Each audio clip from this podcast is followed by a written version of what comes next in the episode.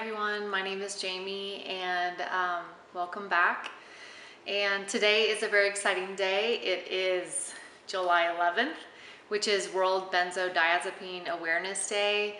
And um, it's a very exciting day. I think it's their, it's their fourth year going, so it's their fourth annual. And it also is, from what I read, Dr. Ashton, um, Heather Ashton's birthday, 90 years old. So that's also pretty awesome. Happy birthday. um, she's helped so many people and including me and um, my journey um, tapering and withdrawing off of a benzodiazepine. And so I'm incredibly grateful for her and her work pioneering through um, this um, problem that we have and helping many people as they withdraw. Um, but she has an, an Ashton manual which has changed for the most part how people um, practice tapering and withdrawing off of um, benzodiazepines, or at least it's trying to change, and that's the hope for this day that we can um, spread awareness and support those who are going through it and who've been through it. I want to just recap a little bit about my story. And um, you may have heard it if you've followed my videos. If you haven't, then this is new to you. That's cool. Um, my name is Jamie. I am 38 years old. I am married and have two children. Um, I'm a nurse. And I was prescribed Ativan after an injury that happened to me at work. And it was actually a neck injury, which um, first started out to be neck stiffness and migraines, which turned into more of a chronic, everyday problem. Uh, first acute, then chronic. Basically, it came down to him prescribing me Ativan, two milligrams at night. I took that consistently for eight plus years. I started feeling and noticing a lot more anxiety, especially social anxiety, um, which uh, just was very difficult because I, I'm a social person. And so I'm like, what's happening? Like I, I have a hard time being around my people. So like any person who doesn't know something, you go to Google and you start to figure out why I have all these issues. And that's what I did. Um, I started to research. I started to figure out why all these things were happening to me. I decided that I was going to start tapering myself. I was cutting one fourth of my um, medication every month, which is really fast. It would have completely tapered me off in four months. I found out that was really fast pretty quickly. And so I failed that taper and I decided that I would go back to my doctor and I was gonna come into the uh, um, appointment with my taper in hand, and that's what I did. I had calculated a taper. Um, Jim Hawk, he has a taper um, calculator, and I put my information in there, and I had it all set so that I could taper, I think it was roughly for about a year. And I went to my doctor and I said, hey, this is kind of what I want to do. I, I don't want to be on this medication anymore. He was, I think, pretty confused by me wanting to go off um, in such a lengthy um, taper, but nonetheless, he agreed that it would be fine.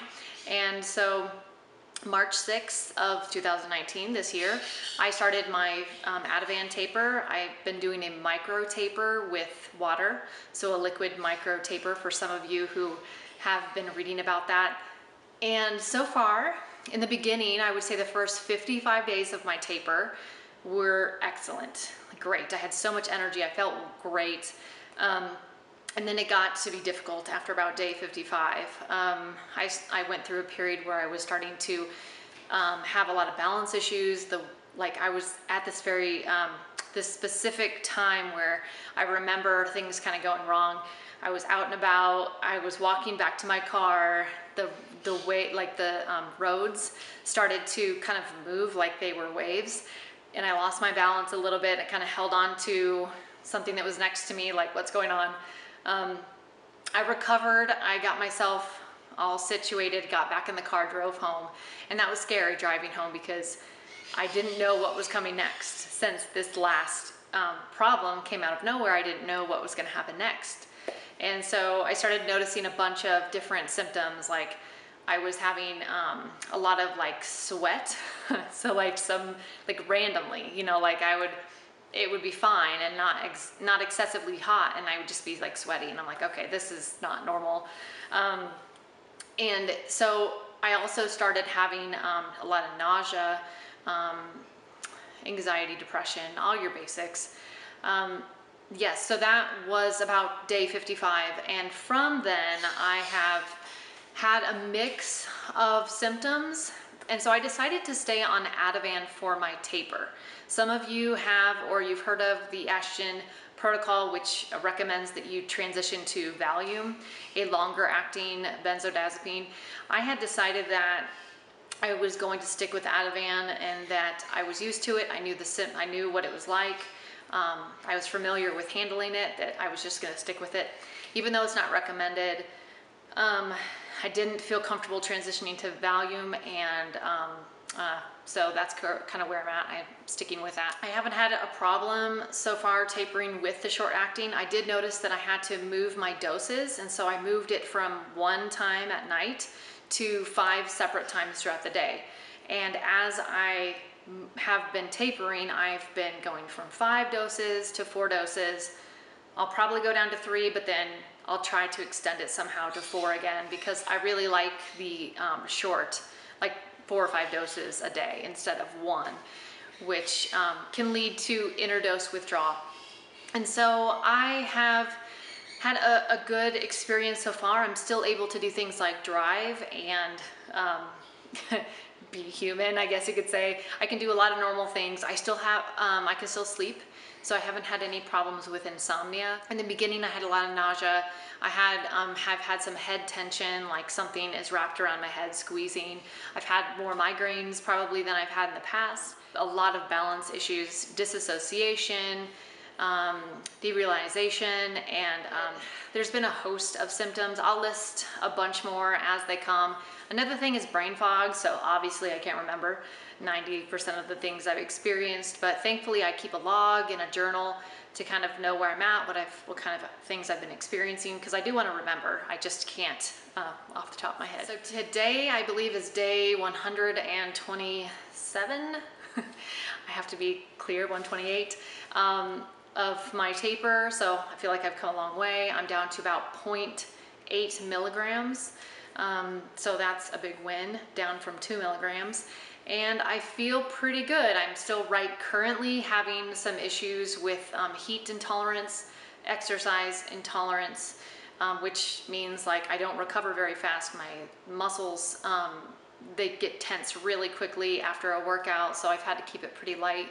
Um, I have noticed that I'm very, very fatigued and my appetite is pretty poor. Or it'll jump to the complete opposite side where I'll be so hungry, like I haven't eaten for days, and I'll find anything that I can find to eat and it'll be gone. so I can't really say that um, like I've had a steady, normal um, appetite, but it's either been one way or the next. So we kind of go through these waves and windows where the waves are pretty difficult. The windows are kind of a an open, you know, light into the future of health and healing and you feel better.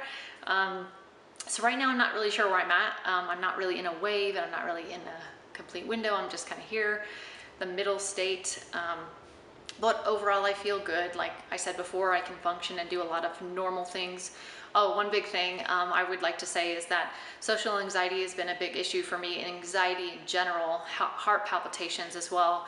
Um, and that's something that I've had to kind of protect myself with because I know it's like a really difficult thing for me. I don't want to be stuck in the middle of like a social situation and not be able to like calm down. Um, that's been really difficult because I've had to, I feel like, isolate myself a little bit and also um, put some boundaries where I don't really want them, but I feel like it's the safest thing for me at this point. So I'm much better one-on-one than I am in groups, um, which is difficult for someone who loves to be around people. So that's where we're at. And today is a very special day.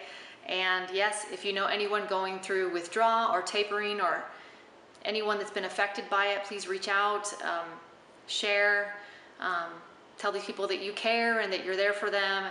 And it's important just to um, acknowledge the difficulty that it is, um, although it's not easy to explain while you're in it. So um, yes, let's just um, reach out to those that are going through this and um, send some love. And thank you for watching and I'll update you really soon.